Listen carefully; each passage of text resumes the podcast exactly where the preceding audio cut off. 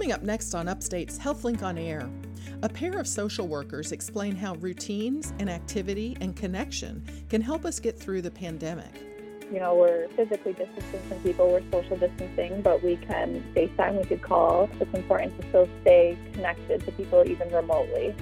A bioethicist provides an academic overview of the ways to allocate scarce medical resources. It's important to have a system where you can, in an agreed upon way, decide who gets the limited resource in a way that's fair to everybody. And we'll talk about eating well when you're staying home with a registered dietitian nutritionist and a fourth year medical student. All that, along with a selection from the Healing News, coming up after the news.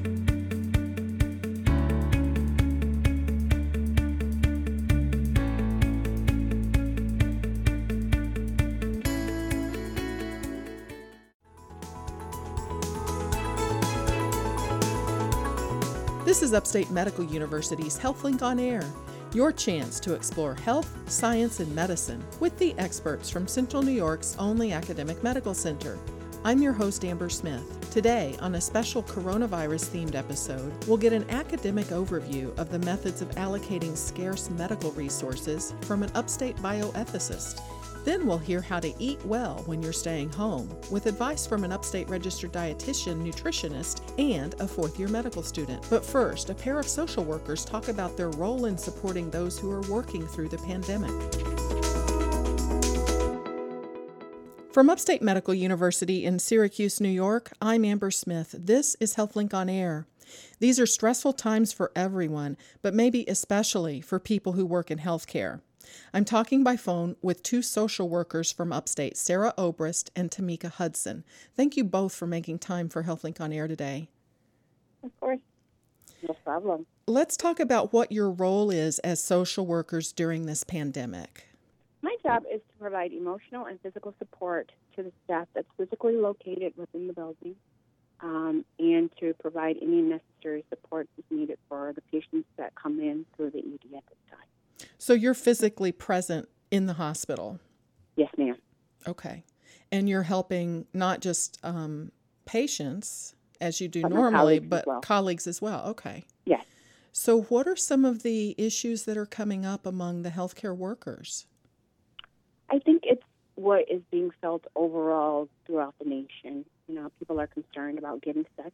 People are concerned about getting their loved ones sick. Um, a lot of people with the social isolation are concerned because they can't see their family members. They can't see their grandkids. They can't see um, their parents.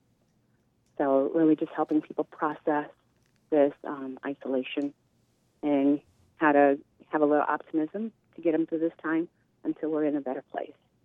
So, it sounds like they're dealing with a lot of the issues all of us are dealing with. And on top of that, then they're working too, Correct. and with the Um, fear of exposure. Correct. I, I think here currently we don't have, we're not running out of PPE, but we're using it sparingly. We're not using it um, haphazardly. So those of us who need to use it are using it, and those of us who are not to be in the rooms are not going into rooms. So we're trying to make the best of what we have. Okay. What are you able to say um, or suggest to people to help them? I think um, it's important to take care of yourself. Mm-hmm. Um, you know, we talk about the normal journaling, listening to music, meditating. No one wants to be stuck in a house. Um, you know, go out for a brief walk, uh, not in groups, but, you know, go out and get some fresh air. Uh, we're talking about how to manage stress um, and different ways to do that. And I think Mhm. Sara had some other points that she wanted to talk about as well. Yeah, I agree with Tamika. You know, trying to keep a routine, um, trying to keep a schedule. It's difficult if you're isolating or even if you're still working, trying to make a new routine for yourself. So obviously things are closed. You have to change your routine a little bit. So like Tamika said, you can still go out. You can take a walk if it's nice out. It's important to still stay connected to people.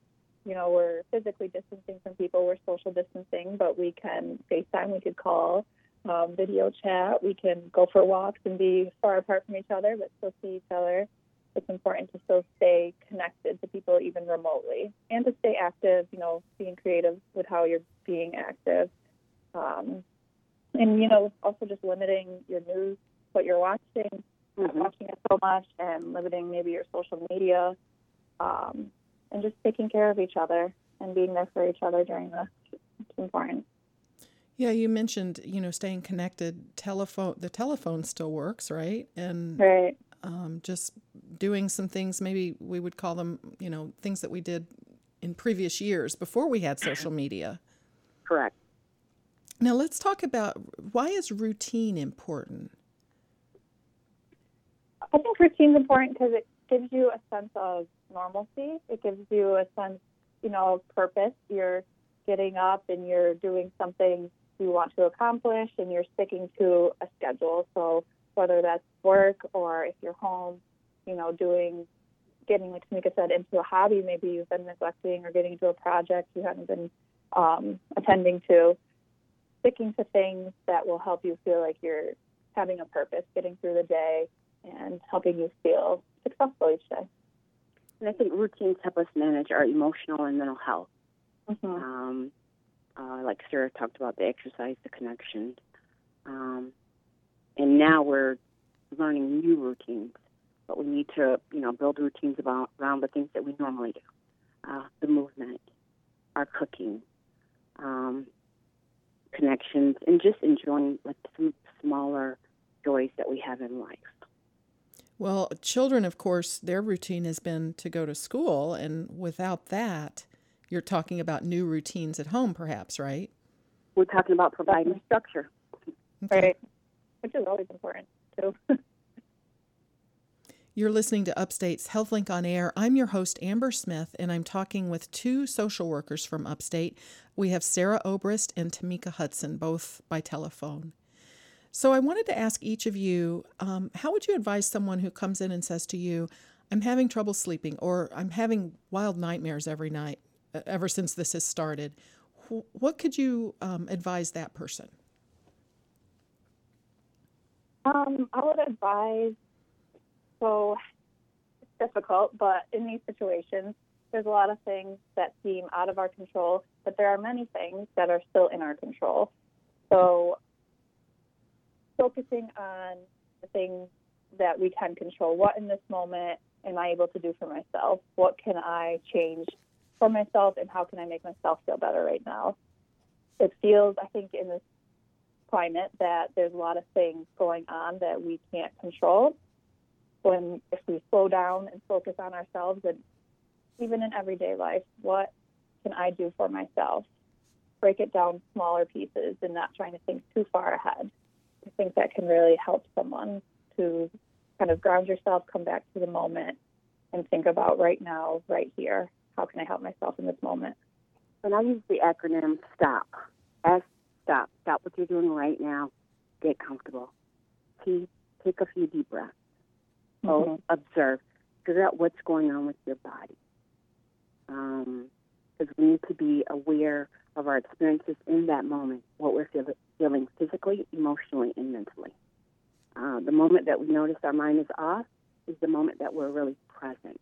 We need to settle in and be aware of what we're feeling and then proceed. What's more important for me to pay attention to right now? What am I needing to do? And I think if we take that pause, that we can do great self care. That's a neat. That's a neat acronym. Stop. Stop and get comfortable. T. Take deep breaths. O. Observe what's going on with your body. And P. Proceed.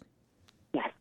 So if you're you've got the TV on and all of this troubling news is coming out, um, and that's making you anxious, um, maybe you can't control anything that they're talking about. You can't do anything about you know this pandemic really, but you can turn off the TV, and you can take a bath, put lo- put lotion on your body. I mean, you can do th- things like that, right? Just to kind of soothe yourself. Literally, we just want to be in the moment. Exactly. Like, what am I feeling right now? Okay, Mhm. my chest hurts. I'm feeling anxious. Okay, let's take a deep breath. Mm-hmm. you know, and do that for maybe 10 seconds. And then we need to be aware that we're feeling this. And then at some point, once we're more comfortable, to move forward, whether it's preparing our meals or doing our laundry or caring for our families and loved ones. hmm Taking it one step at a time and reminding yourself that you're okay in this moment and you'll work towards being okay in the future. And right now, you're okay to ground yourself in this moment. So, this is some good advice for people. Uh, I wanted to ask each of you if you can tell me what your individual secret is to getting through the day when it feels like the world is upside down, because you are the healthcare workers coming in. You're part of that contingent coming into work and still having all of this other stuff to deal with. What do you have as a secret coping mechanism? I use an app uh, called Youper, uh, Y O U P E R, and literally I check in with it every day. It asks me, "How are you feeling? What's making you feel this way? Um, Would you like to meditate? Would you like to take some quiet time?" Um, and what my choices are after that, then I either go further into it or I say I'm done for the day. And then at night I check in again, and literally it says, "You know, do you need help? Um, would you like to process it?" So literally, I use the app on my phone, and it just guides me. And that's it during sounds like a if I need a breather, it I take three minutes to meditate. it sounds like a good touch point for you too, a way to start your day and end your day. Correct. hmm Yeah, for me, I like to listen to music a lot. I'm always listening to music, and I also like to stay connected to my loved ones. So I'm always reaching out to my sister, and my mom, my mom, or my brother, and my dad, and just making sure, you know, I check in with them to see how I'm doing, and checking in with myself too. Well, that's very good advice. I thank both of you. Thank you to social workers Sara Obrist and Tamika Hudson. I'm Amber Smith for Upstate's podcast and talk show, HealthLink on Air.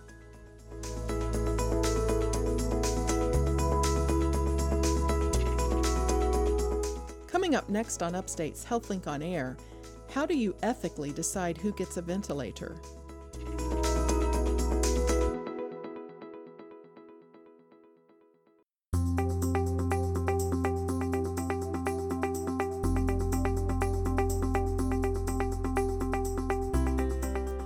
From Upstate Medical University in Syracuse, New York, I'm Amber Smith. This is HealthLink on Air. When medical resources become scarce, as may happen during pandemics, what are the ethical considerations for deciding who gets care? For an academic look at this dilemma, I'm speaking by telephone with Dr. Thomas Curran. He's part of the Bioethics and Humanities faculty at Upstate, and he teaches about this very subject. Thank you for making time to talk with me, Dr. Curran. My pleasure, Amber. Now, under normal conditions, we strive to treat people equally, um, but that sometimes changes during emergency conditions, right? That, that's that's precisely it. Our entire system uh, is based on, you know, maximizing the care of individual patients uh, the best way uh, that we can. And in a in a pandemic situation, all of a sudden, you know, you have to shift from pa- patient-centered practice to patient care that's really guided by public health considerations. Uh, and this, you know, can create great tension uh, in the clinicians who are un- they're, they're just unaccustomed um, to working under viral pandemic conditions, and they're unused to, you know, putting society out out in front. It's a it's a whole different way of thinking, and you know, we're trying to in a, in a pandemic situation, you're trying to ensure the health of the population, uh, and to do that, it can require limitations on uh, individual rights and preferences. That's it's just it's a it's a different situation. So that's different for patients too, because we're Oh. we're used to getting kind of what we want when we want it, and that's not going to happen in a pandemic, right? Uh, you- you- it is absolutely not going to happen. As I said, you, you know, there's look, it, it, um, individual liberty is one of the uh, most uh, prominent traits of uh, Americans. We, we we absolutely honor our individual liberty. However, in a viral pandemic, there are there's just limitations of individual rights. That's just, it's it's baked into the pie. So let's talk because in this pandemic, uh, the coronavirus causes uh, a respiratory illness. So ventilators are in short supply. And why is it that they're needed so much right now? We don't really have enough of them. Yeah, a, a, a very good point. So, as you, everyone's heard about trying to flatten the curve, right? So, and when people talk about flattening the curve of COVID 19 transmission, what they're talking about is making the transmission slow down enough that we don't exceed the capacity of hospitals to take care of people. So, the ventilator comes into play when we don't bend the curve enough and we exceed the hospital's capacity to take care of patients with COVID 19. And based on the numbers, I just read this yesterday, based on the numbers in New York from yesterday, they're estimating that um, we're going to there'll be between 1.4 and 31 patients per ventilator to be needed, depending on how many people get COVID-19. So you can see if, if 1.4 people needs one ventilator, or 31 people need one ventilator, it's still not enough ventilators. And so the, the you know whether or not you get on a ventilator is typically um, you know a matter of life and death. Well, the Los Angeles Times began a story recently with a question I'd like to put to you. Here it is. Three patients, a 16 year old boy with diabetes, a 25 year old mother, and a 75 year old grandfather, are crammed into a hospital triage tent and struggling to breathe. Only one ventilator is left. Who gets it? So, you, as a bioethicist, how do you answer that question? What are some of the things you consider in answering that question? So, um, as you may imagine, Amber, there are there are New York State guidelines for this. Oh. Okay, and they they they were last revised in 2015. So they, they you know they definitely took they were definitely crafted after SARS and MERS and H1N1 and all, you know all those things. So they took they took they took into consideration uh, you know virally transmitted respiratory diseases, and so they've come up with um, you know, New York State's guiding principle is they're targeting saving the most lives as possible uh, from the, in, in, in, in particular, the fact that they will survive short term with this acute medical episode. So that's that's a really important thing to keep in mind because there, you, you can imagine um, uh, people are going to be presenting if we if we exceed surge capacity, people will be, will be presenting with respiratory failure faster than we can put them on breathing machines, which means that some people will not get on breathing machines, which means that some people will die. So New York State has has um, they their their main concern is that maximizing short-term survival and being objective, as you may imagine, because um, anytime you start uh, limiting a therapy, you better make sure that you've taken into account most of your uh, um, unconscious biases because everyone, you know, I might say, gee, you know, uh, a 60 year old physician should definitely be in the list because they can take care of people, but that, that would be self serving on my part. So oh. the way New York State the, the way New York State does it is they, um, they they do it in three steps the first thing when you when you arrive at the hospital and you're in respiratory distress and you need a, a, ventilator, the first thing they do is they decide whether or not you meet exclusion criteria, which means if you're in irreversible shock, you're not going to get a ventilator because you're likely going to die anyway. So that's the first level of assessment. The second level of assessment, and this is really um, where New York State is trying to figure out your overall mortality risk. You're going to hear a lot about something called sequential, sequential organ failure assessment, or SOFA, sequential organ failure assessment. And the, a patient that, that turns up in the hospital, they're going to check the oxygen level, they're going to check you, you know your your platelet count, they're going to check your uh, bilirubin, they're going to check your blood pressure, they're going to check all these things, and they're going to give you a score.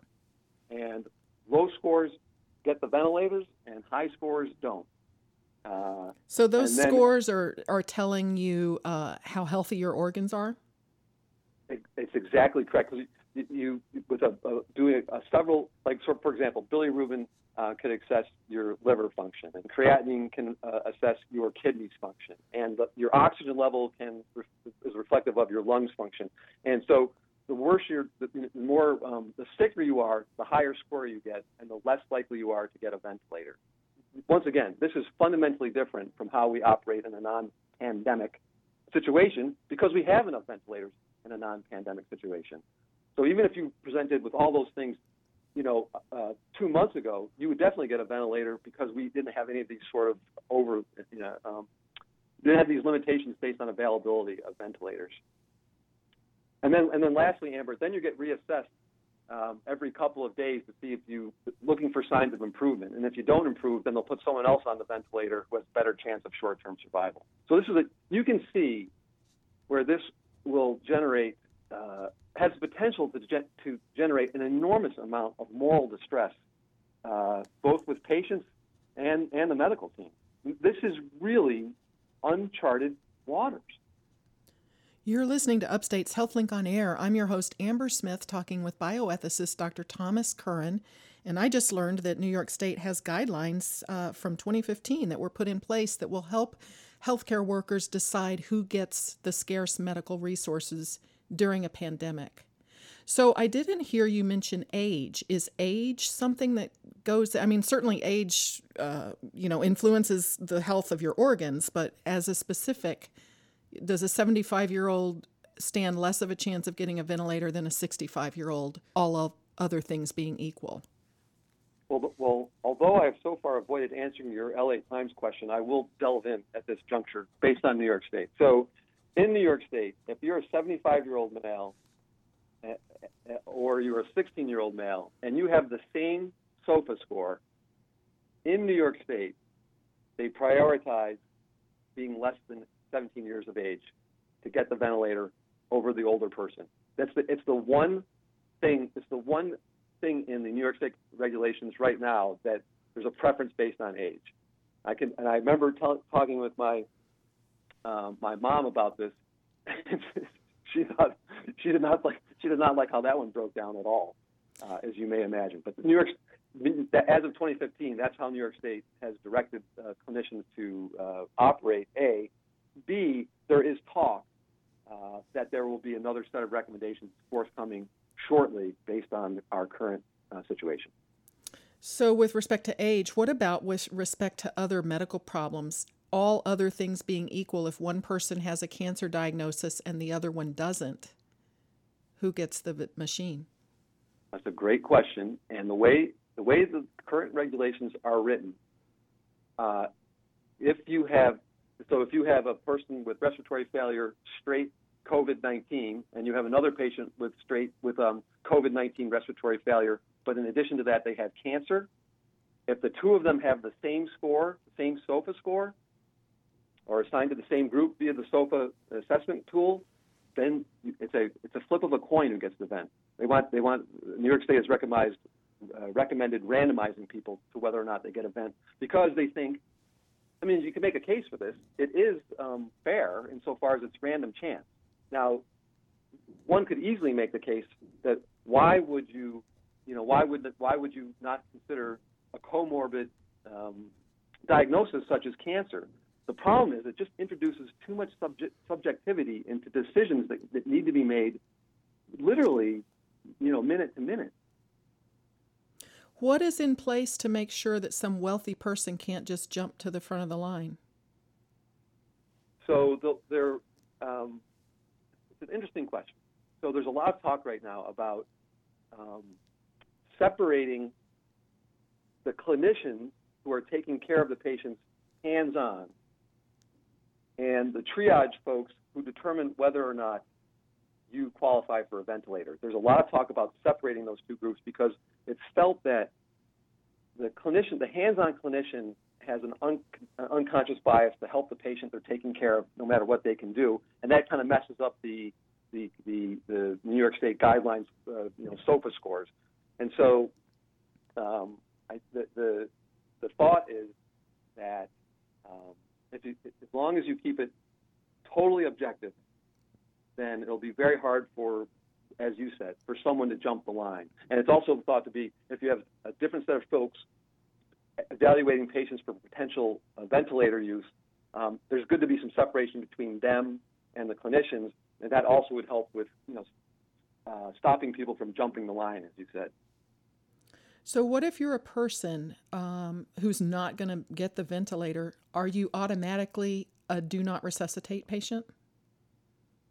So, this is going to be this is going to be a big, big topic, and, and I'll just unpack it for you. So, if if you're in respiratory failure and you do not get a vent, and you do not get put on a ventilator, you are almost always going to be dead in a very short period of time. I mean, that's why we use ventilators, right? They prevent death from respiratory failure. Now, if you don't get the ventilator and you have COVID 19, your heart will stop at some point after you didn't get the ventilator. And then the question is do you try and restart that heart at that point or not? And one of the things that you have to keep in mind under pandemic situations is, you know, when you code someone, you push on their chest and you put lines in them, and all, the, the potential for transmission of COVID 19 exists by the very act of coding someone. And so that's where there's this, this where do we go with regards to our duty to safeguard the healthcare workforce? Because that that would put example, them that would put a doctor and, and, nurse and technicians at risk if they're trying to everyone at risk. A, B, you know, one of the things we're trying to do here is maintain critical mass of healthcare providers. If if all the healthcare providers get COVID nineteen, you know, that's the apocalypse. And so, once again, this, this, whether or not you get made DNR or not, this is one of those classic examples of non-pandemic times, individual liberty drives the bus, and in pandemic, viral pandemic times, you have to take a look at the greater good. And to be, you know, so if you want to be pragmatic about it, what good would it do to code someone who is not going to make it anyway in, in, in, in particular with the risk of transmitting COVID 19 to the healthcare team. You know, it, it's hard to make a case to code someone in most situations. But that being said, it's going to generate a ton of discussion because it's so different from what we would usually do. Yeah, I imagine there's a lot of discussions going on regarding this. So, can we go back to the Los Angeles Times story? Which patient gets the ventilator? The 16 year old boy with diabetes, the 25 year old mother, or the 75 year old grandfather? Assuming they all have the same SOFA score. SOFA. Yeah. yeah. They all have the same SOFA score and there's one ventilator, the 16 year old would get it. In New, in York, York, in New York State. As it okay. stands right now, as of 20, as per the 2015 guidelines. Yes. Even over the 25 year old mother. So they don't look at um, who has the most dependents or who has the most life left to the lifespan. They don't consider that really. Well, the lifespan is is the one thing that is considered. That's why there's a bias toward same score bent going to the younger person. Un- under 17. Under 17. Okay. And once again, this could very well change when the, if, if new guidelines um, come out. I think the thing that's that, that most people don't are, are, it's hard for them to get their head around is that if if our if we exceed the surge capacity of our intensive care beds, um, these decisions are going to be being made fast, and they're going to be permanent, and they're going to be continuous. You know, it's going to be it's going to be frenetic, and so um, uh, you have to have a it's, it's, it's important to have a system where you can, in an agreed upon way, decide who gets the limited resource in a way that's fair to everybody. Because it's made patient at the patient's bedside, it, there's not going to be some meeting called with a lot of people sitting down to talk about it. It has to be made immediately. Right, and and, and I, when I envision this, there's going to be I envision a place that's not in the not in the emergency room or the ICU. It's some office, someplace in upstate, and there's going to be people, three or four people in that room that are just looking at patient profiles and who's getting better and who's getting worse and who gets the vents and who comes off the vents. There's going to be an, like an independent, I, I, at least I envision this, an independent group of people making those determinations separate from the clinical environment, but they're going to have to be made very fast and they're going to be irreversible. Wow. Well, this has been very enlightening. Thank you to Dr. Thomas Curran. He's part of the Bioethics and Humanities faculty at Upstate Medical University. I'm Amber Smith for Upstate's HealthLink on Air.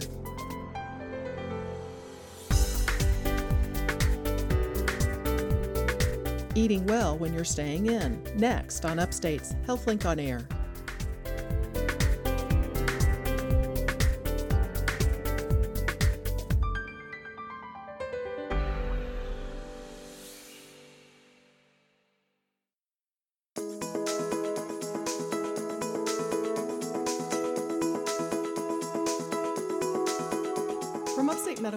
In Syracuse, New York. I'm Amber Smith. This is HealthLink on Air.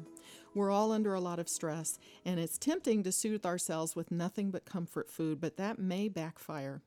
Julie Mellen is with me by phone. She's a registered dietitian nutritionist and a certified diabetes educator at Upstate. Thank you for being here, Julie. Thanks for having me. So, is that true? Um, mm, I'm not the only one that's craving comfort food at this point? Uh, I think, you know, with stress and worry, and uh, it's definitely going to be a craving for comfort food. Now, they call them comfort foods for a reason, right? You eat macaroni and cheese, it may you feel better while you're eating it, right? I think probably everybody's different with whatever comfort food they have, but um, yes, macaroni and cheese is probably a popular one. Um, so I think you know this this is such a trying time. This is unprecedented. So really focusing on doing the best you can with trying to keep healthy, and you have kids maybe that haven't been home, so you have to feed more mouths. So um, I think it's important to try to focus on getting that nutrition in there and um, trying to be a lot more flexible in in your I guess your eating. What sorts of foods do you recommend um, during times of stress? Are there certain things that we should maybe make an extra effort to get into our diet? So I think really just focusing on just a well balanced diet.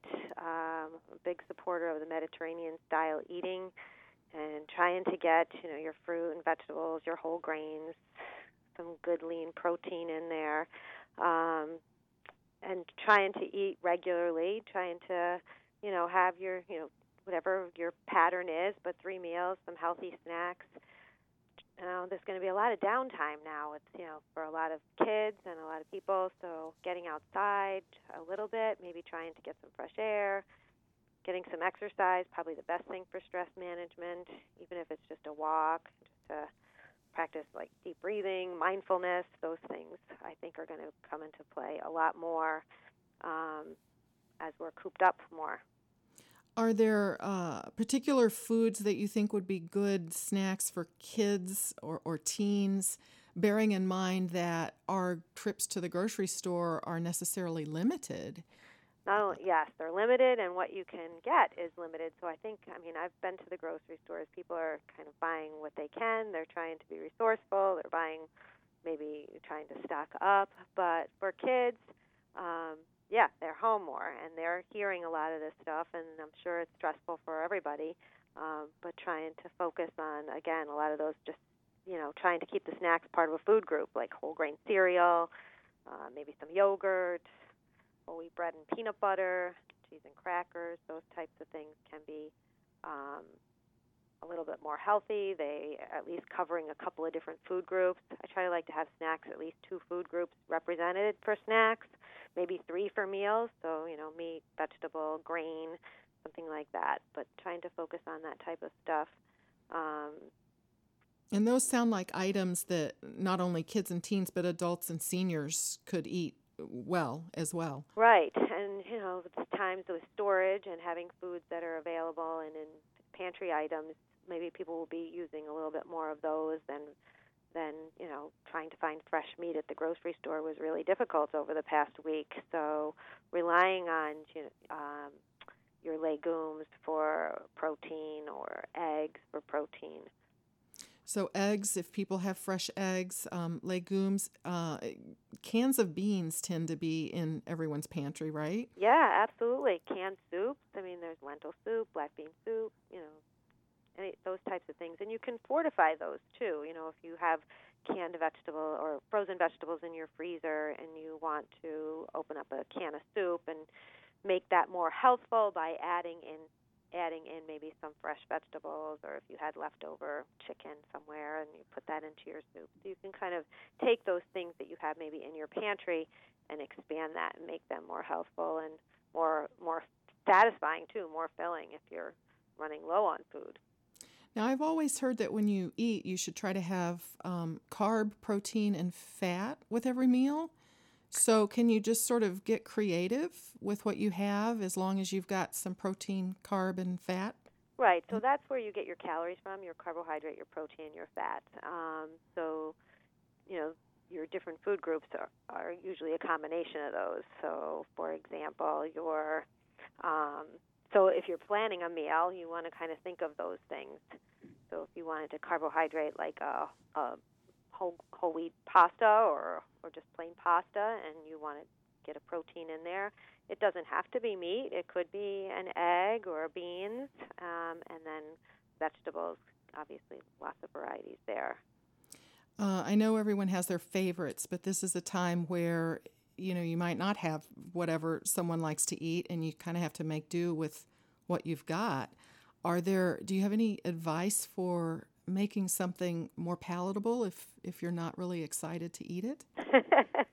Maybe some spices, sweetening it up a little bit. Um, it's tough, you know. You don't want to eat things that you don't like, but then you know, depending on how how how much resources you have, um, you're going to have to make do a little bit. And like I said, I think probably being flexible and and trying that to encourage the kids, especially, to be a little bit flexible and realize that there might not be the things that they're used to having, um, or they're going quicker. So I have a lot of mouths to feed. So my house, you know, the pantry was stocked, and now there's nothing to eat. They're all complaining that there's nothing to eat. So it's tough. Well, during times of stress, uh, do you hear about more people eat overeating or undereating? Are there people that just are so nervous they can't eat? I think there's. I think you're going to see both. Um, you know, people will eat when they're bored or when they're stressed, and for many other emotional reasons. And then some people get so stressed that they just don't eat. Um, so I think you know, trying to you know, there's that whole mindful eating where you try to want to, you know, if your emotions are causing you to either overeat or undereat, trying to kind of pay attention to that, maybe recognize that that is happening, and um, if you're overeating, obviously that's going to run into more health complications if you're going to gain weight and not and not being able to get to a gym or do the exercise that maybe you're used to. So trying to be a little bit more mindful, eating when you're hungry, enjoying the food that you have as best you can, um, enjoying the sight and smell of the food. So let me ask you grocery shopping these days is a little dicey. When you get there, they may not have what you're looking for. But let me just uh, have you do this imagination. You go into the grocery store. What should I be looking for and what should I grab if I see? So uh, I was in the grocery store several times and did that whole perimeter of the store, and I was focusing on um, some produce and and I walked the perimeter, which is where you're going to find a lot of the stuff that's missing. So all the fresh meats and chicken. I was looking for that. Um, when I was seeing that that wasn't there, my mind was racing. Okay, I have all my kids home. How am I going to make sure that we can come up with some meals that they will eat? Pasta, rice, and then I went down to like look for tuna and canned goods, soup, beans, things like that. So freezer frozen food. I was surprised the produce was readily accessible. Um, just it was really a lot of that fresh stuff. And then when I got to the pasta aisle, there wasn't very much left. So we kind of look at other grains. Was there quinoa? Was there? So we have to experiment with some things that maybe we're not used to eating, just to um, just to eat because that's what's available. You mentioned tuna. I hadn't even thought about that, but yes, of course. Yeah, that's tuna, in the can. canned. They have canned salmon. There's so many options. So, yeah, it's not the the norm for what you know my family might be used to eating, but you have to make a new norm, I guess, when you're pushed against the wall to do so. Is there anything to sort of just avoid? I mean, we started out talking about comfort food, and it'd be tempting to grab, I don't know, the Twinkies or the chips or whatever, but I mean, are those things that really at this time don't bring them in your house because you're just going to eat them? I don't think that that's necessary ever. I mean, not, I don't think anything's off limits. Um, there's always room for the Twinkie or whatever, ice cream or whatever it is that you want. But, um, you know, I always say get those good foods in there first as best you can and um, don't overdo the other stuff. But I think just, you know, I think it's important to still try to maintain some kind of physical activity um, because you're right, we're going to be more sedentary because just our day to day activities are not the same. You know, just getting up and going to school or going to work and those things burn calories and now if you're sleeping in and staying up late and not you know what i mean it's going to be i think a bigger challenge um, to stay healthy with that in place Thank you to Juliann Mellen. She's a registered dietitian nutritionist at Upstate. And now I'll turn to Natalie Antosh. She's a fourth year medical student at Upstate. And earlier this year, she spoke to HealthLink on Air about a new nutrition elective that she's been working on and got added to the medical school curriculum here. She agreed to return to HealthLink on Air and she's going to walk us through a few simple recipes you can put together if you're staying in. Thank you for being here, Natalie. Thank you for having me. So, we heard from registered dietitian nutritionist Juliann Mellen about making a new norm and how you might end up needing to eat foods that you're not that familiar with because that's all that's readily available. So, I wanted to have you uh, give us some meal ideas. What have you come up with? Yeah, for sure. So, I came up with three different recipes. Um, so, what I'm going to talk about today um, is trying to use ingredients that, of things that um, people will have like readily available in their pantry. Um, so I'm going to talk about a pasta recipe, um, a chili recipe, and a lentil soup. Perfect. Um, yeah, so I can start off by talking about the pasta recipe. Um, this one is probably the most simple of the three, but they're all pretty simple. Um, so for the pasta recipe, basically, um, if you are able to find it in the store, I know that sometimes pasta has been um, heavily picked over, but you know you want to try to focus on your whole grains as much as possible. So if you're able to find whole wheat pasta, that's even better. And you're going to follow the instructions on the the packaging and how to cook that. So you're going to need a pot. Now, um, can, let me let me water. let me interrupt Oh, for sorry, one minute. There's so many different pastas out there. Does it matter if I get like a spaghetti or an elbow or a? Is there one that works better or worse? No, whatever texture or size you like best. Okay. Um, I usually go with the angel hair just because it cooks really quickly, and so if you're, um, you know, on a time restraint because you're working from home and things like that, um, that's usually the quickest to cook. It usually takes like three minutes or something like that. okay. Good. Yeah. Um, so if you follow the instructions on the packaging and how to cook the pasta, you can do that in one pot, and um, you can add a little bit of salt to that as well um, to help flavor the pasta while it's cooking.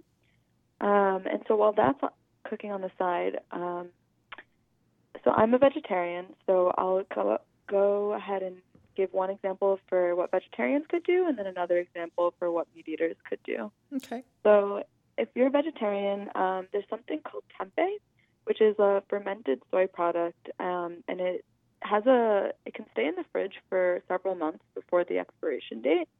Um, and what I like to do is I take a um, thing of tempeh and I crumble it up, um, and then I saute it in a pan with, you know, some pepper, um, and if you have like paprika or cayenne pepper, something like that, you can sprinkle that on top as well, and then saute that with some olive oil um, for a few minutes until you see that it starts turning like a golden brown color.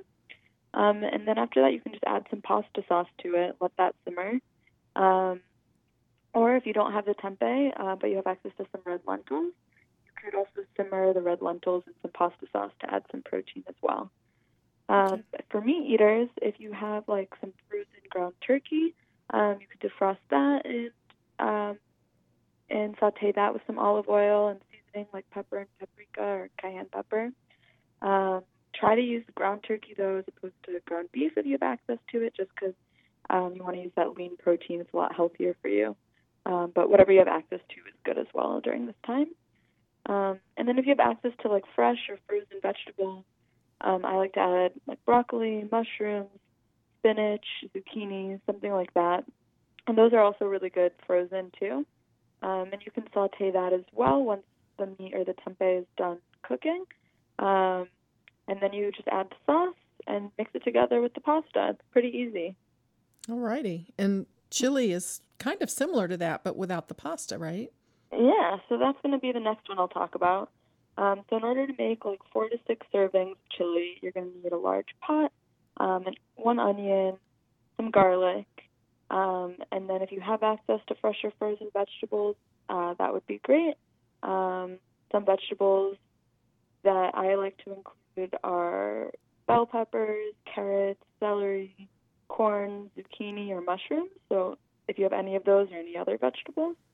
Um, and then again, you could do the same thing. If you're a vegetarian, you can crumble some tempeh, um, or if you're a meat eater, ground turkey is you know can be an addition. But the beans also have a lot of protein, um, so you could just saute all of those things beforehand before adding the beans, um, and you'll just chop them up, um, put them in the the pot with some olive oil and some salt and pepper. Um, and then once those are done being sauteed, you can add uh, a can of pinto beans and two cans of black beans or whatever combination of beans you have. But in order to make four to six servings, around three cans of beans, um, and then a large can of diced tomatoes, like a 28 ounce can or two smaller cans. Um, and you'll use the juice from the diced tomatoes as well. Um, so then you can add those all together in the pot. So it's just a one pot kind of recipe. Um, then add like two cups of either vegetable or chicken broth or whatever you have, or water if you don't have it. Um, and then you know spice it however you can, um, depending what spices you have in the cabinet. I like either salt, pepper, chili powder, cumin, paprika, oregano. If you have taco seasoning, that's usually a combination of those uh, spices. You could use that as well. And then if you have some type of like lemon juice or a little bit of vinegar to add some acidity, that would definitely like bring it all together. And the lentil soup? So in order to make enough for four servings, you just need um, an onion and garlic. You can saute that up, uh, some olive oil, and then just add whatever vegetables you have. It can just be like fridge clear fruit, either fresh or frozen veggies. And then you're just gonna add a cup of uh, brown or green lentils and boil that with the veggies and like four cups of broth or water. Um, and then if you have some diced tomatoes, you can add that as well, like one or two cans of tomatoes. And then spice it however you're able to. Um, I like cumin, curry powder, salt, and pepper. And then if you have some type of grain like barley or quinoa or rice, you can cook that according to the package instructions and put the soup over it. It's really good. If you want to extend it, can you add water to just make so that you have more of it? Sure, yeah, you could add some more water or broth. Um, you can also add some more lentils as well if you want to um, increase like the protein and increase the number of servings for sure. Well, thank you so much to fourth year medical student Natalie Antosh and also to Upstate registered dietitian nutritionist Julie Mellen. I'm Amber Smith for Upstate's podcast and talk show, HealthLink on Air.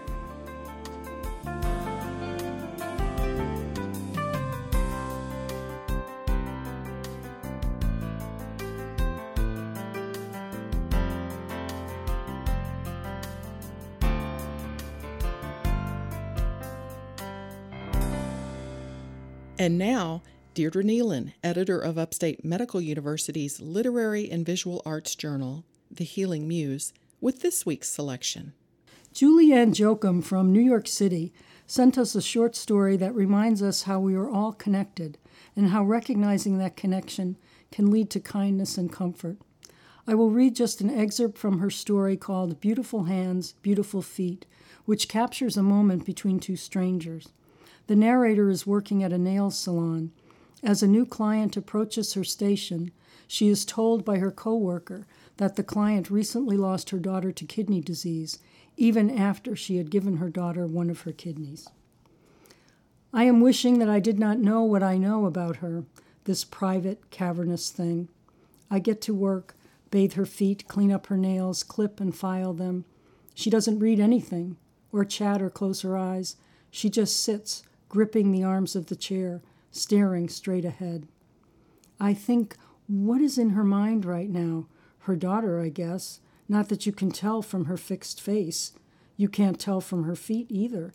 They don't look like feet in mourning. I think, does she miss her kidney? Then, no, she's probably glad it is with her daughter, even dead.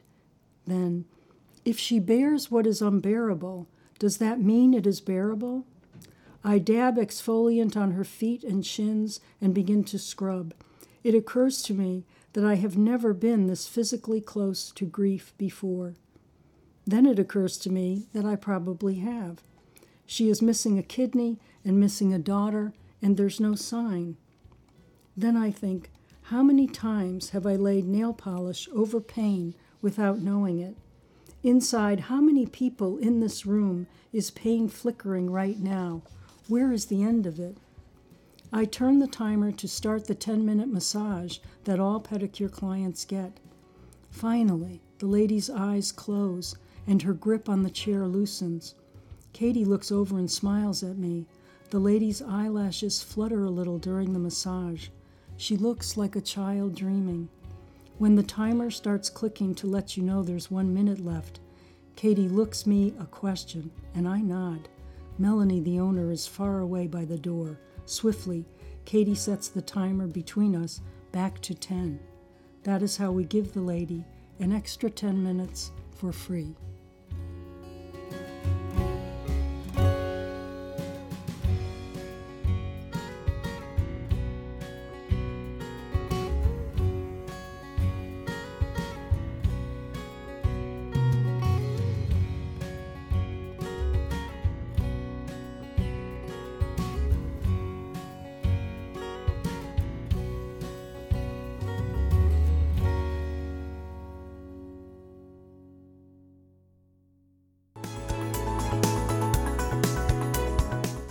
Has been Upstate's HealthLink on Air, brought to you each week by Upstate Medical University in Syracuse, New York.